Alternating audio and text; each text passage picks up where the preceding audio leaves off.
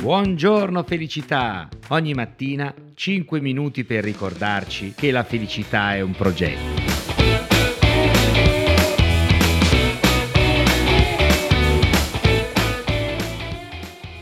Buongiorno cari amici, ben arrivati a questa nuova puntata di Buongiorno Felicità. Torniamo a parlare oggi di autostima. Diversi di voi mi hanno scritto, sia sui social che su WhatsApp, per chiedermi appunto di riprendere questo discorso che abbiamo in realtà già affrontato in diverse puntate nel nostro podcast.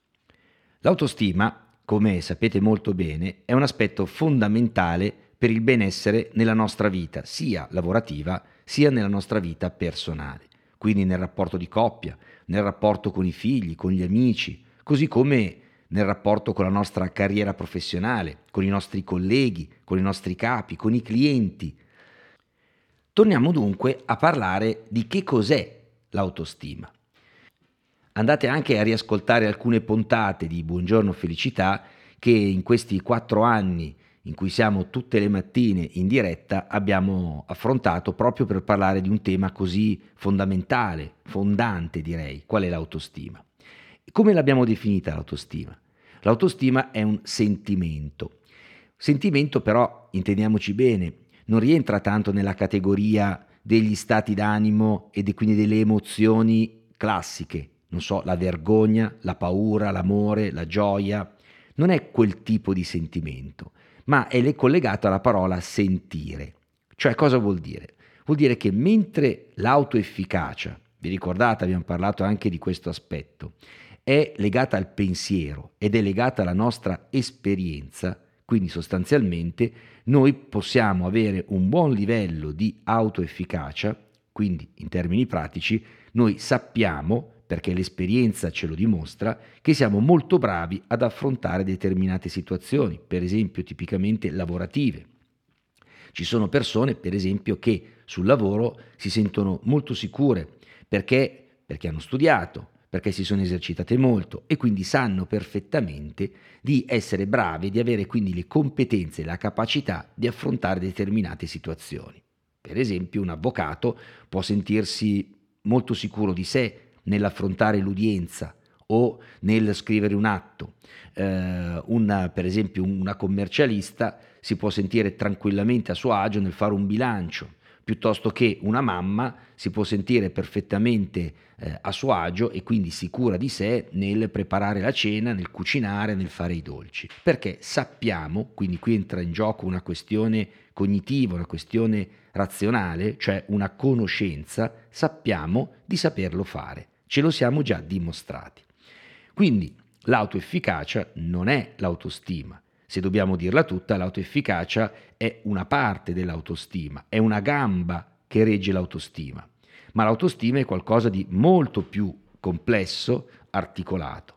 L'autostima sappiamo che comincia a formarsi nei primi anni di vita e quando? Beh, in particolare nella relazione primaria che abbiamo con i nostri genitori e poi man mano con le persone fondamentali della nostra vita, tra cui, perché no, rientrano anche gli insegnanti a scuola, per esempio, i partner.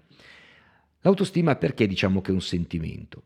Perché mentre l'autoefficacia è collegata al pensare, cioè so di essere bravo, so di saper fare, quindi mi sento sicuro di me, quando poi esco però da quel contesto in cui mi sono già dimostrato di saper fare, ecco che esce quella che è un'emozione.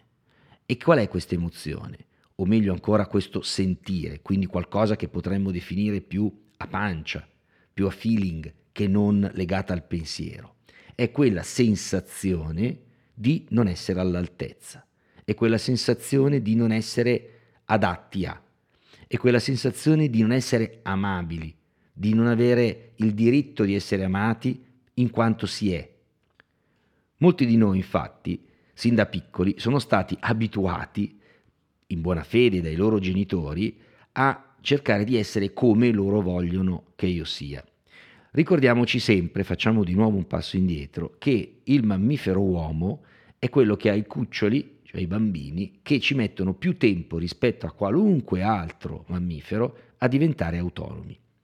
Una zebra nasce e dopo 15 minuti cammina da sola e dopo mezz'ora mangia da sola.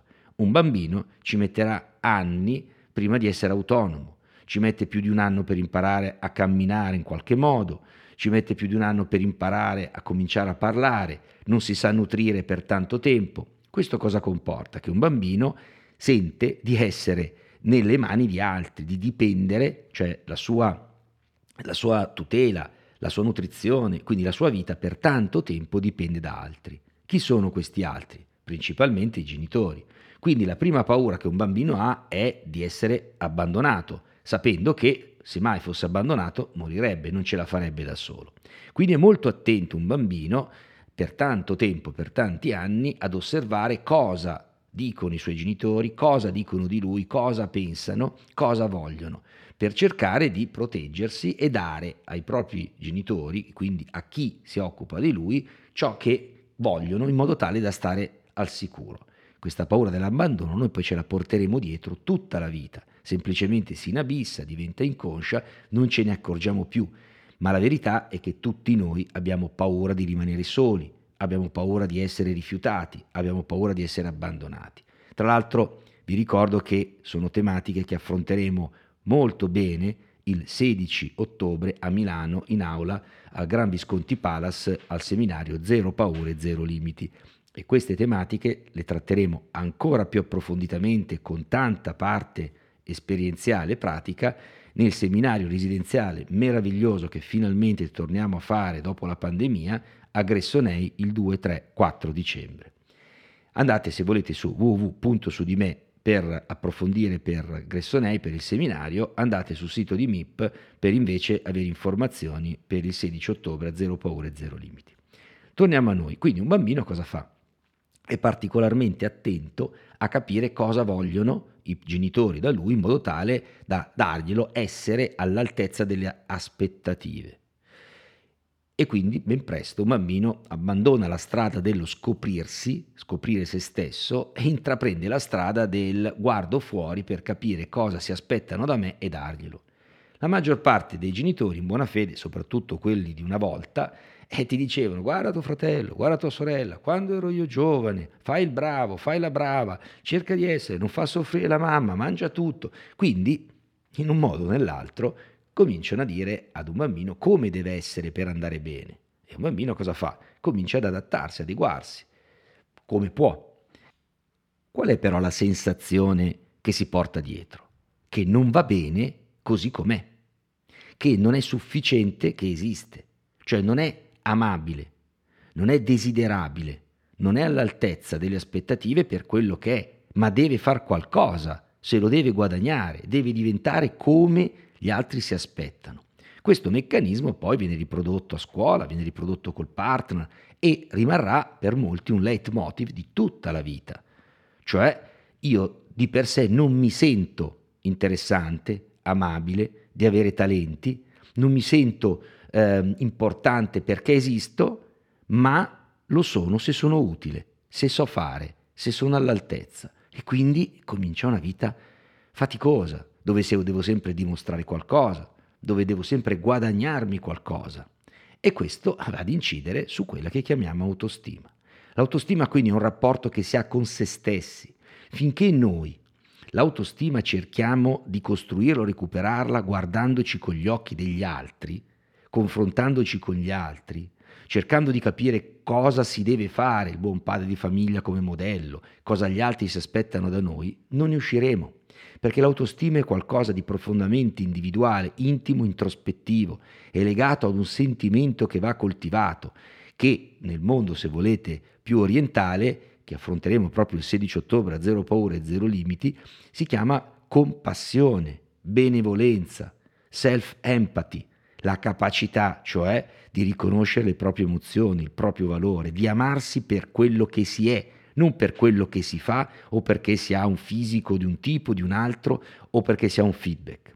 Fin quando, come ci insegna Osho, noi ci legheremo alla valutazione, al giudizio esterno, giudizi di tutti i tipi, su come siamo esteticamente, sulla nostra intelligenza, simpatia, bravura, a qualunque esso sia, noi saremo schiavi degli altri e automaticamente non potremo costruire una sana autostima, perché la sana autostima è amarsi per quello che si è. Poi da lì si può partire e ognuno può fare i propri investimenti, i propri percorsi di miglioramento perché gli piace. Ma un conto è farlo perché voglio migliorare, voglio stare ancora meglio e un altro conto è farlo perché non mi sento giusto, mi sento sbagliato, non mi sento adeguato, non mi sento all'altezza. Ecco, sono due concetti completamente diversi.